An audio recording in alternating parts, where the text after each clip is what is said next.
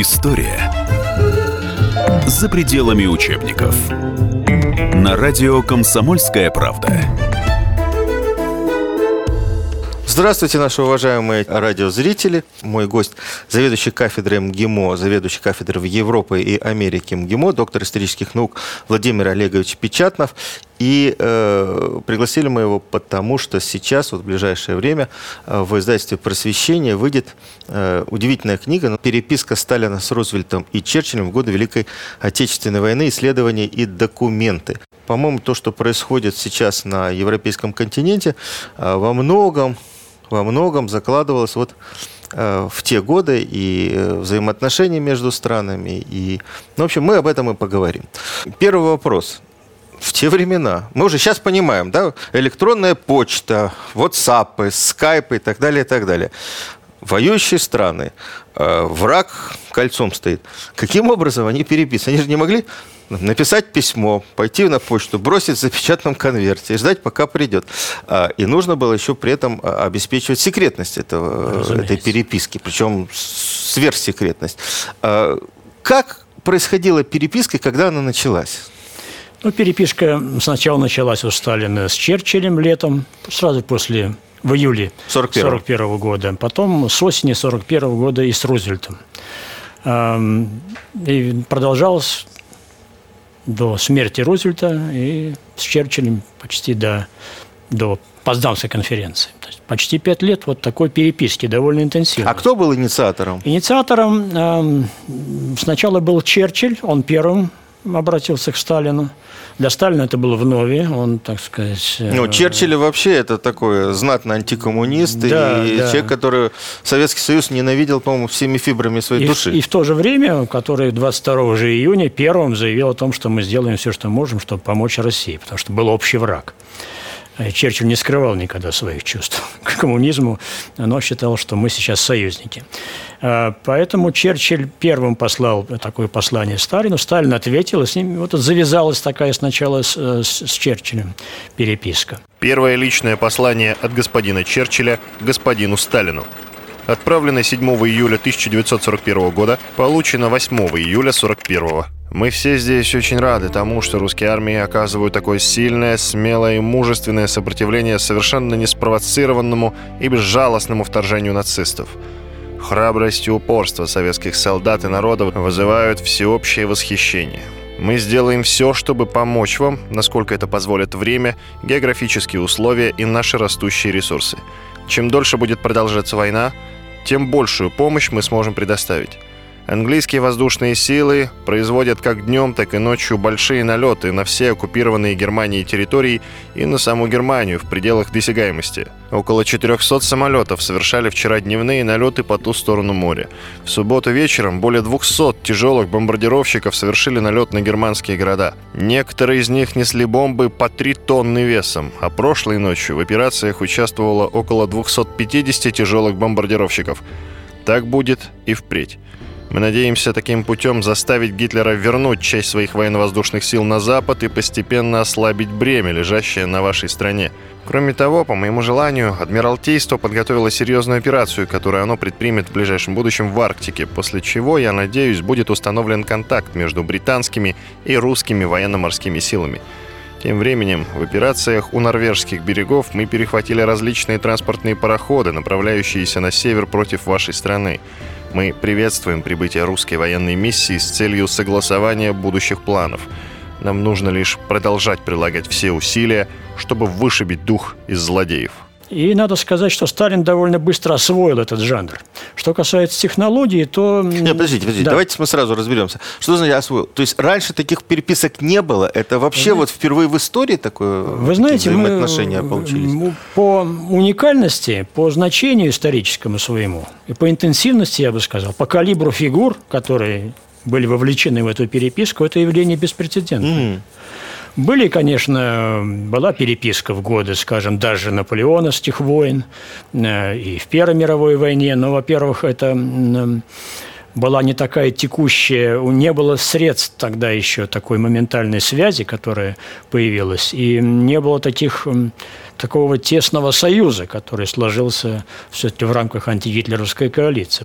Всего около 900 посланий прошло вот в, в этом треугольнике угу. Сталин, Рузвельт, Черчилль.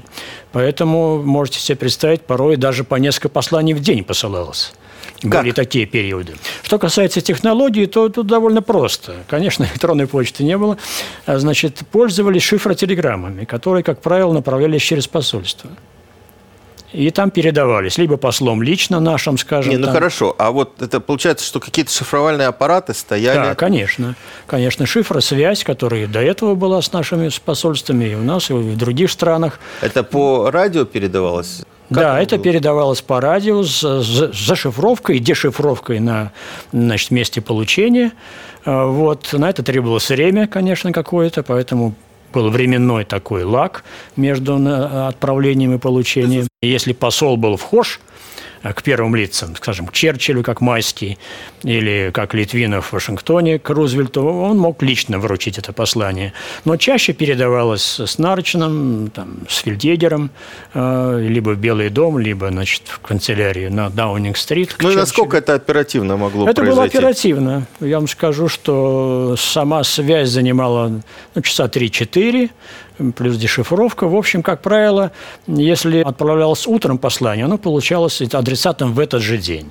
Но учитывая разницу во времени, особенно США, ну, да. получалось так, что они получали на следующий, скажем, день. Но больших задержек, как правило, не было. То есть это была оперативная связь. Насколько она была безопасной, вы спросили.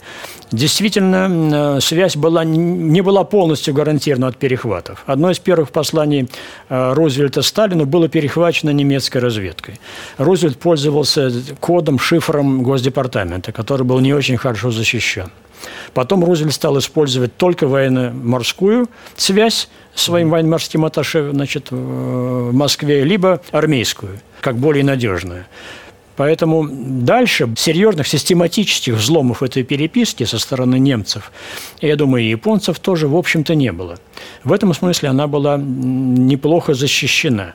Но интересно, что были утечки – Угу. Утечки по разным причинам. Скажем, э, Foreign Office в Лондоне, когда получали очередную телеграмму Сталина, касающихся польских дел, они часто знакомили с ее содержанием польское миграционное правительство в Лондоне. Так, а вот о чем и как писали э, лидеры друг другу, мы э, поговорим буквально через несколько минут. У нас небольшой перерыв.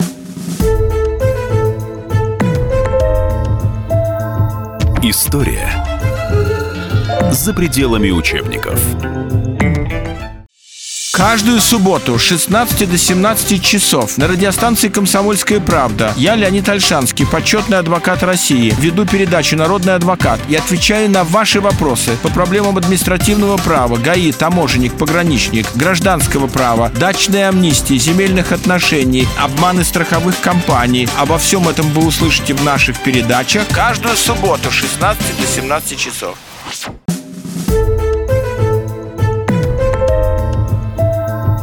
История за пределами учебников. На радио «Комсомольская правда». Мы продолжаем наш разговор в студии заведующей кафедрой МГИМО, доктор исторических наук Владимир Олегович Печатнов, и мы э, рассказываем о книжке, которая вот в ближайшее время должна выйти в издательстве «Просвещение. Переписка Сталина с Рузвельтом и Черчиллем в годы Великой Отечественной войны». Мы говорили о технологии передачи этих писем. А теперь, Владимир Олегович, я хотел бы, знаете, о чем поговорить? А, ведь, по сути дела, это была переписка трех самых влиятельных людей мира – и э, все дипломатические вопросы решались, как я понимаю, вот у них э, вот в этих трехсторонних переговорах. Э, и я читал вот в вашем предисловии, что у каждого был свой стиль э, велеречивый такой, э, демократичный в кавычках у Черчилля, жесткий у Сталина, э, и время от времени даже, как я понимаю, обижались друг друга за, э, за, за тон письма. Рез, и у вас, да, и у вас даже было написано, что Сталин очень быстро э, разгадал э, психологию Черчилля, и когда ему нужно было получить определенную реакцию, он знал, на какие струны, как, пос, на какие как построить, как построить э, письмо или как Совершенно построить верно. разговор. Личное и секретное послание премьера Сталина премьер-министру Черчиллю. Отправлено 6 декабря 1942 года. Ваше послание 4 декабря получил. Приветствую идею встречи руководителей правительств трех государств для установления общей линии военной стратегии. Но, к большому моему сожалению, я не смогу уехать из Советского Союза. Должен сказать, что время теперь такое горячее, что даже на один день мне нельзя отлучиться. Теперь как раз развертываются серьезные военные операции нашей зимней кампании, и в январе они не будут ослаблены. Более вероятно, что будет наоборот. Жду от вас ответа на мое предыдущее послание в части, касающейся открытия второго фронта в Западной Европе весной 1943 года. Как под Сталинградом, так и на Центральном фронте бои развиваются – под Сталинградом мы держим в окружении большую группу немецких войск и надеемся довести до конца их ликвидацию. Как они друг друга стали понимать? Раз это формат писем, он уже где-то превращался и в личный.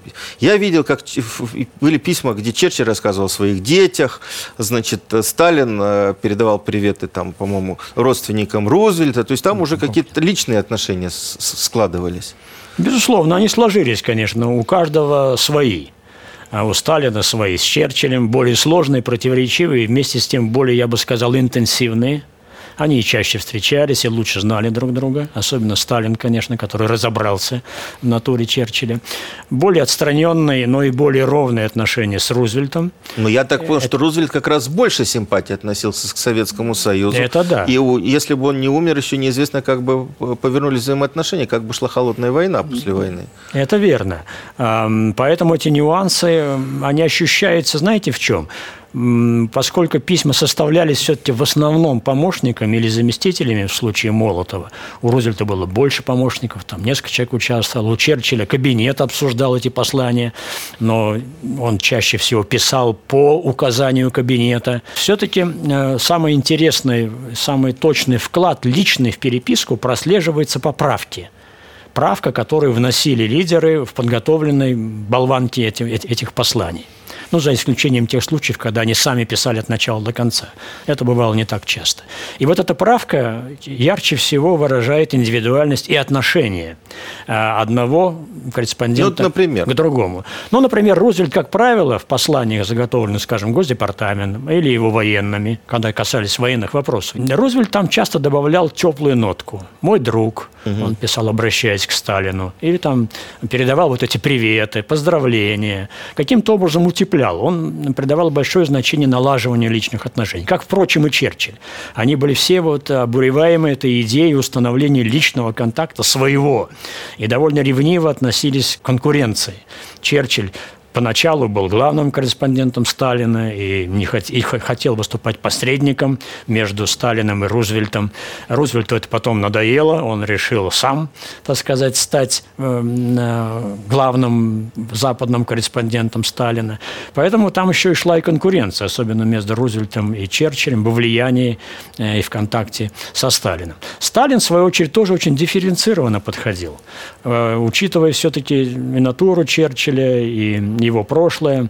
Сталин более настороженно относился к Черчиллю, допускал в отношении него резкие высказывания, так, с прямотой. И вот тут, пожалуй, самый резкий ответ Сталина Черчиллю знаменитый, в котором он перечисляет все предыдущие обещания – лично Черчилля и Рузвельта о том, когда будет открыт второй фронт. И тут даже доказывать ничего не надо было. Он просто цитировал то, что они ему обещали в предыдущих посланиях. И картина получалась однозначная. Союзники либо сознательно лгали тогда, обещали то, что они а не сделали. А с какого периода они обещали открыть? Это обещалось еще 42 года.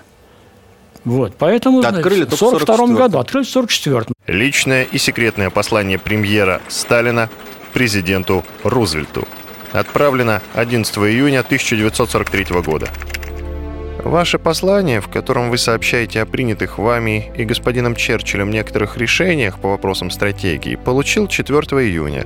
Благодарю за сообщение. Как видно из вашего сообщения, эти решения находятся в противоречии с теми решениями, которые были приняты вами и господином Черчиллем в начале этого года о сроках открытия Второго фронта в Западной Европе. Вы, конечно, помните, что в нашем совместном с господином Черчиллем послании от 26 января сего года сообщалось о принятом тогда решении отвлечь значительные германские сухопутные и военно-воздушные силы с русского фронта и заставить Германию встать на колени в 1943 году. После этого господин Черчилль от своего и вашего имени сообщил 12 февраля уточненные сроки англо-американской операции в Тунисе и Средиземном море, а также на западном берегу Европы. В этом сообщении говорилось, что в Великобритании и Соединенными Штатами энергично ведутся приготовления к операции форсирования канала в августе 1943 года, и что если этому помешает погода или другие причины, то эта операция будет подготовлена с участием более крупных сил на сентябрь 1943 года. Теперь, в мае 1943-го, вами вместе с господином Черчиллем принимаются решения, откладывающие англо-американское вторжение в Западную Европу на весну 1944-го. То есть открытие Второго фронта в Западной Европе, уже отложенное с 1942 года на 1943, вновь откладывается, на этот раз на весну 1944 года. Это ваше решение создает исключительные трудности для Советского Союза, уже два года ведущего войну с главными силами Германии и ее сателлитов, с крайним напряжением всех своих сил и предоставляет советскую армию, сражающуюся не только за свою страну, но и за своих союзников, своим собственным силам, почти в единоборстве с еще очень сильным и опасным врагом. Нужно ли говорить о том, Какое тяжелое отрицательное впечатление в Советском Союзе, в народе и в армии произведет это новое откладывание Второго фронта и оставление нашей армии, принесшей столько жертв, без ожидавшейся серьезной поддержки со стороны англо-американских армий. Что касается советского правительства, то оно не находит возможным присоединиться к такому решению, принятому к тому же без его участия и без попытки совместно обсудить этот важнейший вопрос – и могущему иметь тяжелые последствия для дальнейшего хода войны. И вот это, это, это письмо вызвало такую бурю реакции, бурную реакцию со стороны Черчилля, что он даже подумывал о прекращении переписки. Мы об этом тоже в своей книжке пишем. Вот. Настолько он обиделся на Сталина, хотя обижаться, в общем, было только на то, что Сталин напомнил ему о его собственных обещаниях. Начало апреля 1945 года операция «Кросфорд», знаменитая, это как сепаратные переговоры Э, американцев, прежде всего, ну и англичан э, в Швейцарии э, с эмиссарами значит, германского командования, ну, ну, не Гитлера, да, да, но да, да. из верхушки. Да, те самые 17 мгновений весны. Да, да, да, да. Эта да. версия.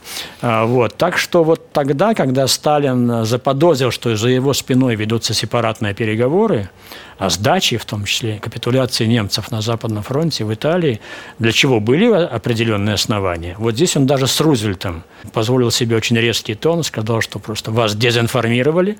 А, на самом деле обстоит дело совершенно противоположным образом. А, по сути, обвинил э, в том, что Рузвельт либо сознательно его дезинформировал, либо пошел на поводу у своих дезинформаторов. Лично, строго секретно от маршала Сталина президенту господину Рузвельту. Отправлено 3 апреля 1945 года. Получил ваше послание по вопросу о переговорах в Берне. Вы совершенно правы, что в связи с историей о переговорах англо-американского командования с немецким командованием где-то в Берне или в другом месте создалась теперь атмосфера достойных сожаления, опасений и недоверия. Вы утверждаете, что никаких переговоров не было еще – надо полагать, что вас не информировали полностью. Что касается моих военных коллег, то они на основании имеющихся у них данных не сомневаются в том, что переговоры были, и они закончились соглашением с немцами, в силу которого немецкий командующий на Западном фронте маршал Кеслеринг согласился открыть фронт и не пропустить на восток англо-американские войска, а англо-американцы обещали за это облегчить для немцев условия перемирия – я думаю, что мои коллеги близки к истине. В противном случае был бы непонятен тот факт, что и англо-американцы отказались допустить в Берн представителей советского командования для участия в переговорах с немцами. Мне непонятно также молчание англичан, которые представили вам вести переписку со мной по этому неприятному вопросу, а сами продолжают молчать, хотя известно, что инициатива по всей этой истории с переговорами в Берне принадлежит англичанам. Я понимаю, что известные плюсы для англо-американских войск имеются в результате этих сепаратных переговоров в Берне или где-то в другом месте, поскольку англо-американские войска получают возможность продвигаться вглубь Германии почти без всякого сопротивления со стороны немцев. Но почему надо было скрывать это от русских и почему не предупредили об этом своих союзников, русских? И вот получается, что в данную минуту немцы на Западном фронте на деле прекратили войну против Англии и Америки. Вместе с тем немцы продолжают войну с Россией, союзницей Англии и США. Понятно, что такая ситуация никак не может служить делу сохранения и укрепления доверия между нашими странами. Я уже писал вам в предыдущем послании и считаю нужным повторить здесь, что я лично и мои коллеги ни в коем случае не пошли бы на такой рискованный шаг – сознавая, что минутная выгода, какая бы она ни была, бледнеет перед принципиальной выгодой по сохранению и укреплению доверия между союзниками. Мы ненадолго прервемся опять, буквально несколько минут. Я понимаю, что разговор интересный, но у нас такая технология эфира.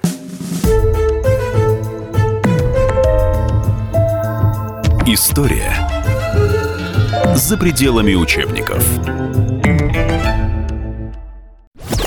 Его ждут всю неделю. На него строят планы. Его наступлению радуются. Утро выходного дня на радио «Комсомольская правда». Итоги недели и оперативные новости в прямом эфире. Включайте нас по выходным с 8 утра по московскому времени.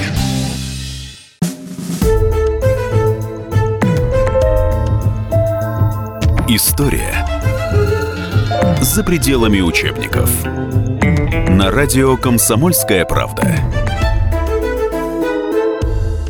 Мы продолжаем наш разговор с доктором исторических наук, профессором, заведующим кафедрой МГИМО Владимиром Олеговичем Печатовым по материалам, выходящей сейчас в издательстве просвещения, книжки про переписку Сталина, Рузвельта и Черчилля в годы Великой Отечественной войны. В 1941 году Сталин уже э, значит, поставил вопрос о э, границах послевоенного Советского Союза и о сферах влияния. Сферах. Я так понимаю, что камнем преткновения была Польша во многом, да, и э, Финляндия. Финляндия хотела э, оставаться в границах 1939 года до советско-финской грани- войны, как я понимаю. И э, Финляндии в э, годы войны руководил тот самый Маннергейм, который э, и э, занимался э, обороной э, войной советско-финской 39-40 годов. А потом участвовал в нападении, конечно. Как удалось договориться? Я так понимаю, что там и дипломатия, и то, что в книжке у вас написано, и авиация – дипломатия плюс пушки. Конечно, как всегда в годы войны. Вопрос о Польше был действительно самым таким острым, потому что там сошлись интересы. И борьба за влияние в этой важной, в общем-то, стране, и позиции самих поляков, э, прежде всего, польского иммиграционного правительства, которое сидело в Лондоне сначала во главе с Сикорским. И кормилось за счет да, в общем, Великобритании. Счет и американцев отчасти. Значит, поэтому э, в Польше сошлись вот эти все противоречия. Союзники западные были, пожалуй, готовы примириться с тем, что в Польше, с учетом географии, с учетом хода войны, особенно после, конечно, коренного перелома в войне, было ясно, что Советский Союз освободит Польшу и будет там доминировать. Э, и на такую вот мягкую сферу влияния, не затрагивающую суверенитет, характер режима на территории Польши, э, союзники, пожалуй, могли бы согласиться. Но, э, значит, борьба шла вокруг границ этого нового государства, новой Польши, и по составу правительства чьи люди, прозападные деятели или просоветские деятели, будут определять развитие будущей Польши. Борьба шла по этим двум вопросам. По границам, конечно, главное сопротивление было со стороны иммиграционного правительства. Они готовы были перенести западную границу Польши за счет Германии, но вот отдать Советскому Союзу Западную Белоруссию и Западную Украину это на, на линии Кержона они не соглашались. И это, конечно... Включает тот самый Львов. Да, совершенно верно. Обостряло отношения польского правительства миграционного с Москвой. Вот, поэтому борьба вокруг Польши была, конечно, наиболее, и это по переписке, очень большая часть этой переписки. Постоянно идут вот эти споры. Черчилль пытался уломать поляков, согласиться на советские условия, они упирались. Э, мы... А что, у этого правительства было какое-то реальное влияние? Ну, ну сидели него... люди, может, у них визитки были, я глава правительства Польши. Нет, но, ну, у них была армия... не было тогда как страны. Да, но у них была все-таки армия Краева, у них было подполье. И поначалу, до приближения советских, вхождения советских войск, это была главная военная сила, оппозиционная, ну, конечно, mm-hmm. Германии. Так что у них свои ресурсы были, у них была армия на Ближнем Востоке, которая сформировалась за счет в основном поляков, выехавших из СССР, но это, она тоже, в общем-то, была связана с лондонским правительством. Так что у них ресурсы были. Была какая-то база поддержки и в самой Польше, среди части польского населения. Поэтому борьба была была э, острая и внутри самой Польши, конечно. Просоветские леворадикальные элементы тяготели к нам. Вот, Москва делала на них основную ставку, но была готова и на какие-то компромиссы, включить там какое-то количество людей из Лондона даже, или из самой Польши, не только тех, кто в годы войны жили в Советском Союзе. Поэтому вот судьба Польши ведь не была решена до практически э, лета 1945 года. Только после визита Гопкинса в 1945 году удалось наконец договорить, найти развязки и по составу правительства – Значит, тут и Сталин проявил определенную гибкость, пустив Николаевича туда, согласившись, бывшего главу лондонского правительства, да. вот, еще нескольких человек. И по границам, в общем-то, эти люди тоже в конечном счете признали. Ну, границы, они получили большую да. часть э, Германии. Ну да, но все-таки по территории э, они больше потеряли, чем приобрели. Другое дело, что та территория была, Силез, Силезия, это была очень хорошая, освоенная, значит, э, богатая территория. Но все равно поляки очень упирались, конечно, Львов это и, и, и кстати, я так понимаю, что вот э, в дипломатической игре вот та история, когда было знаменитое Варшавское восстание, а советские войска стояли на другой стороне реки и, и не вступили да. в э, бой, за что поляки до сих пор нам, нам вспоминают и пеняют. Это как раз вот отголоски вот этого. Да, это был такой важный, конечно, очень момент потому что наша позиция трактовалась ну, поляками как просто сознательная так сказать, ставка на истребление э, армии краевой немцами. А союзники с большим пониманием относились, они понимали, что есть и военные резоны, почему мы сходу не могли форсировать Вислу. Сталин это объяснял, в том числе и в переписке, вот, и военные объясняли. Так что э, они с большим пониманием к этому относились. Ну, был и такой урок, что Но либо договаривайтесь да, с нами, да, как да, э, страной, которая, извините, да. понесла наибольшие Конечно. потери, и страна, которая освобождает Европу, а вы вон тянули со вторым фронтом. Черчилль прямо говорил своему окружению, что и, и, и, и полякам, и Сталину, что ну, если бы не Советский Союз, Польша до сих пор была бы под германским, под немецким владычеством. Так что вы лучше налаживайте отношения э, с Москвой. Идите э, на компромиссы, иначе потом для вас же это все хуже кончится.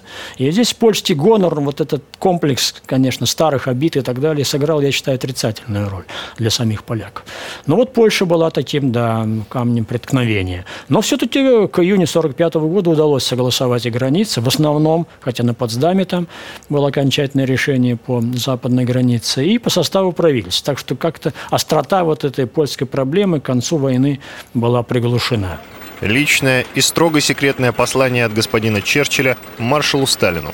Отправлено 12 августа 1944 года, получено 13 августа 1944 я ознакомился с печальной телеграммой из Варшавы от поляков, которые спустя 10 дней все еще борются против крупных германских сил, разрезавших город на три части. Они умоляют дать им пулеметы и боеприпасы. Не можете ли вы оказать им некоторую помощь, так как расстояние от Италии очень велико? Через два дня после отправки этого послания Черчилль телеграфировал Идану. Все же очень странно, что русские армии прекратили свое наступление на Варшаву и отвели войска в тот самый момент, когда восстала польская подпольная армия. Им нужно пролететь всего 100 миль, чтобы послать необходимое количество боеприпасов и пулеметов, в которых нуждаются поляки для своего героического сражения. Прошлой ночью 28 самолетов осуществили налет на Варшаву из Италии на расстоянии около 700 миль, три из которых были сбиты. Это был уже четвертый полет отсюда в столь исключительных условиях. Известие о том, что польские патриоты в Варшаве брошены на произвол судьбы, станет большой неприятностью для русских. Но это легко предотвратить вполне посильными для них операциями. Думаю, что лучше вам обратиться с этим к Молотову, чем мне, к Сталину, поскольку такой путь менее персональный. Секретно и лично от премьера Сталина премьер-министру господину Черчиллю и президенту господину Рузвельту. Отправлено 22 августа 1944 года. Ваше и господина Рузвельта послание относительно Варшавы я получил. Хочу высказать свои соображения. Рано или поздно, но правда о кучке преступников, затеявших ради захвата власти варшавскую авантюру, станет всем известно. Эти люди использовали доверчивость варшавян, бросив многих почти безоружных людей под немецкие пушки, танки и авиацию. Создалось положение, когда каждый новый день используется не поляками для дела освобождения Варшавы, а гитлеровцами, бесчеловечно истребляющими жителей Варшавы. С военной точки зрения создавшееся положение, привлекающее усиленное внимание немцев к Варшаве, также весьма невыгодно как для Красной Армии, так и для поляков. Между тем, советские войска, встретившиеся в последнее время с новыми значительными попытками немцев перейти в контратаки, делают все возможное, чтобы сломить эти контратаки гитлеровцев и перейти на новое широкое наступление под Варшавой. Не может быть сомнения, что Красная Армия не пожалеет усилий, чтобы разбить немцев под Варшавой и освободить Варшаву для поляков. Это будет лучшая и действительная помощь полякам антинацистам. Финляндия. Вот. Финляндия было, было несколько проще, потому что, хотя финны воевали сказать, против нас, но у них хватило здравого смысла в 1944 году заключить э, соглашение о перемирии вот, эм, При этом как, на территории Финляндии да, находились позв... Э, немецкие дивизии. Признать все-таки договор 40 года, вот эти новые границы, которые, значит, э, они, э, на которые они согласились, и все-таки это была уступка серьезной Советскому Союзу, поэтому, я думаю, Сталин и пошел. Но Сталин и Жданов, который, кстати говоря, вел переговоры э, тогда с финнами, понимали, что э, с финнами можно поладить финны достаточно разумны, чтобы потом вести себя, так сказать, ответственно и не, не позволять себе вот такой антисоветской политики, которую позволяли себе лондонские поляки. Поэтому в Финляндии были предложены довольно щадящие условия в 1944 году. Она же не была оккупирована. Репарации были, конечно, они потом были снижены. Вот. То есть в Финляндии Советский Союз хотел иметь такого хорошего соседа. Тогда Сталин не пошел на вот эту жесткую советизацию Финляндии. Именно рассчитывая на то, что... А варианты были? Ну, и были коммунисты, конечно, там можно было попробовать. Угу. Но ума хватило, видимо, сказать, не портить, не закладывать эту мину на, на будущее. Мы еще раз прервемся, вот буквально на несколько минут. История за пределами учебников. Мы живем в горячее время. Войны, падение режимов, исчезновение стран. Предсказать заранее такое невозможно. Но увидеть, как на наших глазах меняется мир, реально. Путевые заметки нашего спецкора Дарьи Асламовой. Программу «Горячие точки» слушайте по средам в 20.05 на радио «Комсомольская правда».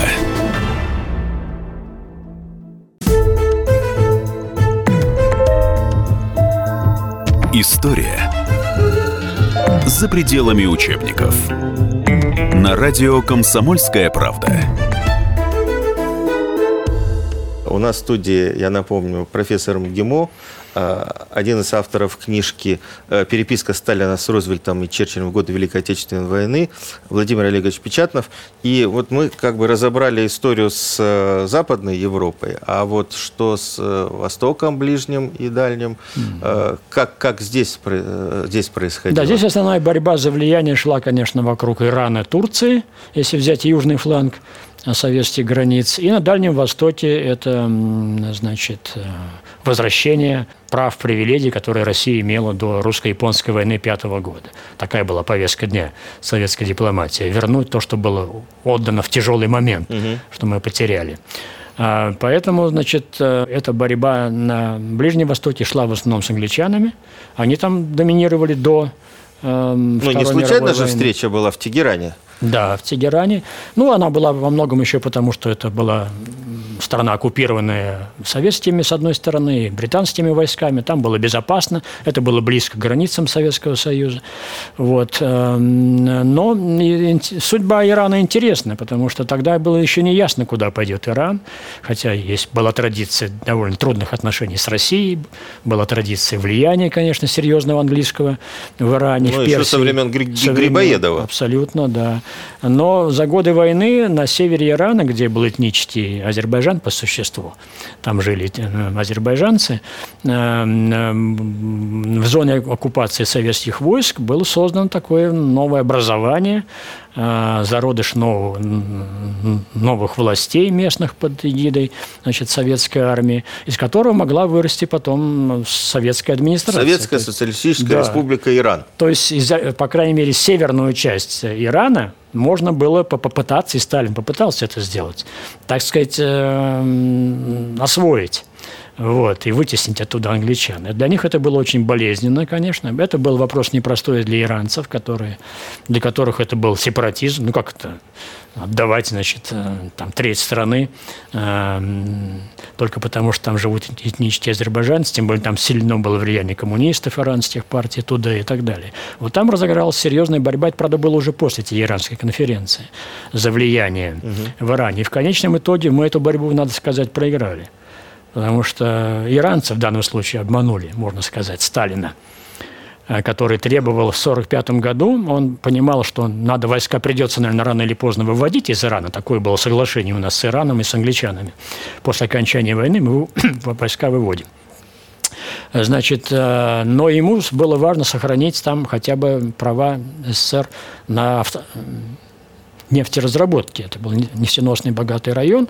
И вот он хотел получить такую льготную концессию на севере, на севере Ирана. Иранцы пообещали ему эту концессию, но с условием, что она будет обсуждена одобренным Меджлисом, парламентом иранским. А когда Сталин согласился, войска были выведены, э, Тегеран расправился с этими коммунистами и просоветскими властями на севере довольно жестоко, подавил весь этот э, район. А, То есть, в принципе, э, советско-ориентированную публику Да, да, она была репрессирована, да в надежде на то, что ему все-таки удастся получить хотя бы концессию. Он понимал, что удержать вот э, эту часть, эту часть Ирана против англичан, к которым подключатся американцы, будет очень ну, дорого и, сложно. опыт, э, да. понимая опыт англичан, которые в этом да, регионе, да. с 19 века шуруют. Да, он решил не рисковать и вот ну, хотя бы получить концессию нефтяную. Ну, а когда Межлис собрался, извините, Межлис, значит, не ратифицировал, не одобрил эту концессию. Поэтому мы не получили ни концессии, ни своего анклава влияния. И потеряли, потеряли людей. Да, и Иран э, стал прозападным государством на длительный период, послевоенный. Э, на Чем дальнем... это кончилось теперь, мы, в общем, Да, знаем. мы знаем, да. А, хотя во время конференции Сталин вел себя очень хитро, умно с молодым шахом. Реза Пехлеви тогда, 23-летним, значит, иранским. Он, в отличие от Черчилля и Рузвельта, нанес ему личный визит, задабривал его, задаривал, установил личные отношения. А те на него смотрели сверху вниз, как на какого-то мальчишку там, а, туземца, значит, малоразвитого. Но вот это начало не было потом развито, оно все-таки Кстати, а вот э, смыто. я не спросил, тоже интересный эпизод, когда э, Рузвельт во время этой конференции да, да, да, да. Э, нанес личный визит Сталину, да. не согласовав его с, в кавычках, посредником Черчиллем. Это тоже да, это во многом говорит. Эпизод, который мы по-новому с новыми документами показываем в нашей книжке. Дело в том, что, значит, вопрос был в том, где остановиться Рузвельту в Тегеране. Была американская миссия далеко на, из взлете, и была английская и советская рядом, в центре города. Черчилль хотел заполучить Рузвельта к себе, а Рузвельт остановился в советском все-таки посольстве рядом с, домиком, с домом Сталина. Версия западная такая, что Сталин заманил, коварный Сталин да. заманил да, Черчилль... Рузвельта, там были послушивающие устройства и угу. так далее, и вот они там вдвоем общались, значит, и а, Сталин все знал. А документы наши, в том числе, прежде всего, переговоры с американским послом в Иране показывают, что дело было не совсем так.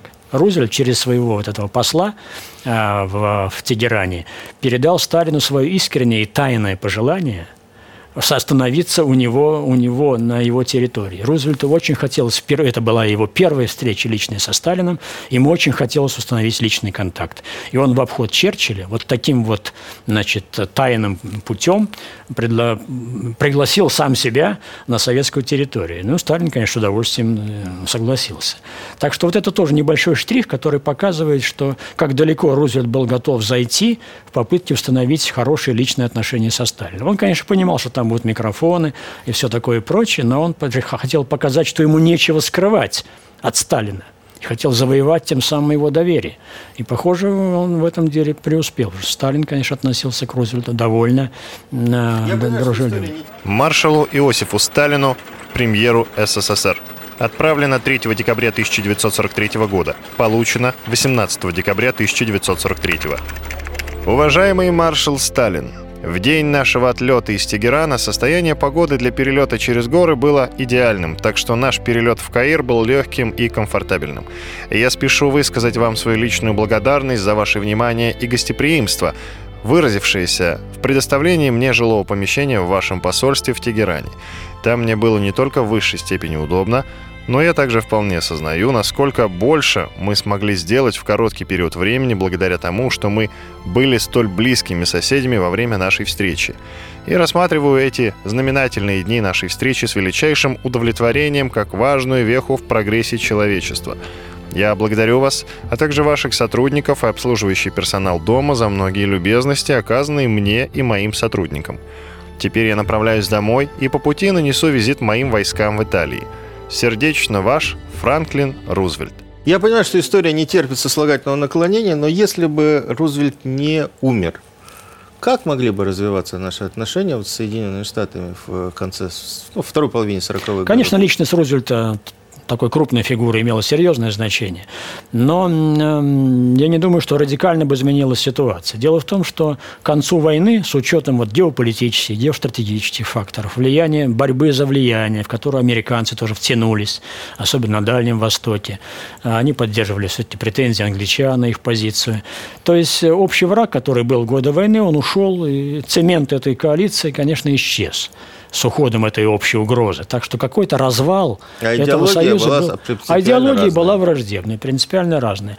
Мы знаем по американским документам, что Рузвельт сдерживал вот это вот ужесточение линии в США. Ну, в Англии оно еще раньше началось.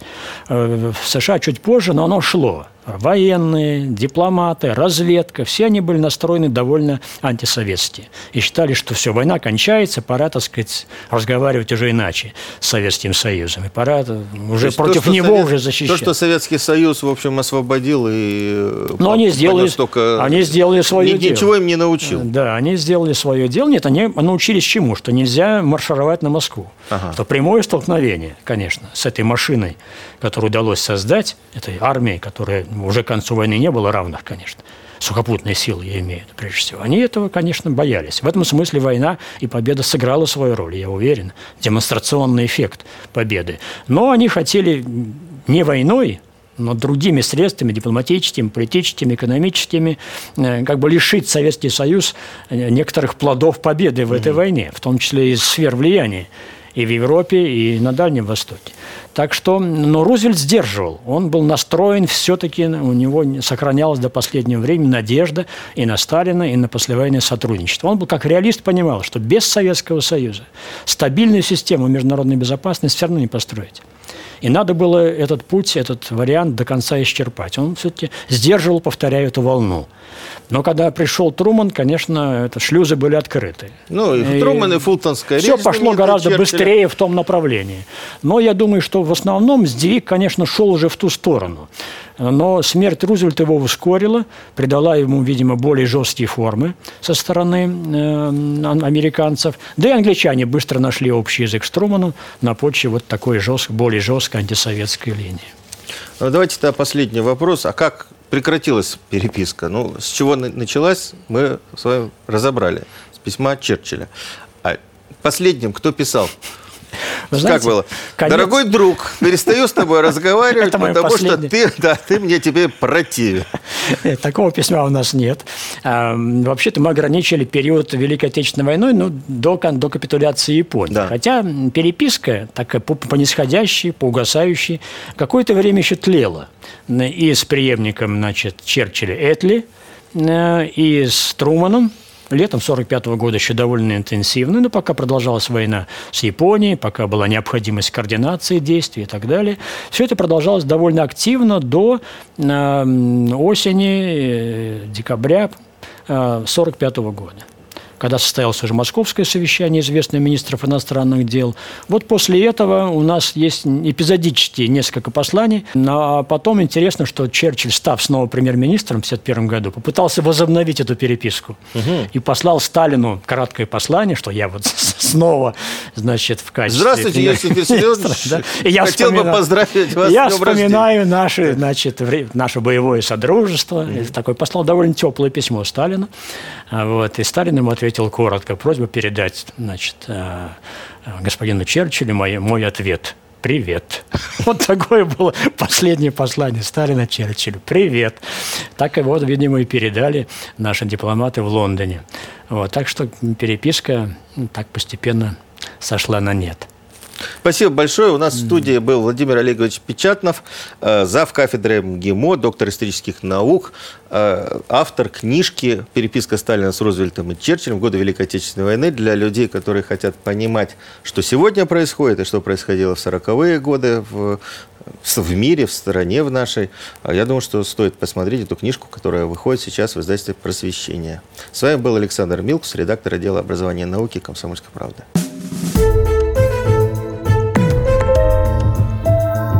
История за пределами учебников.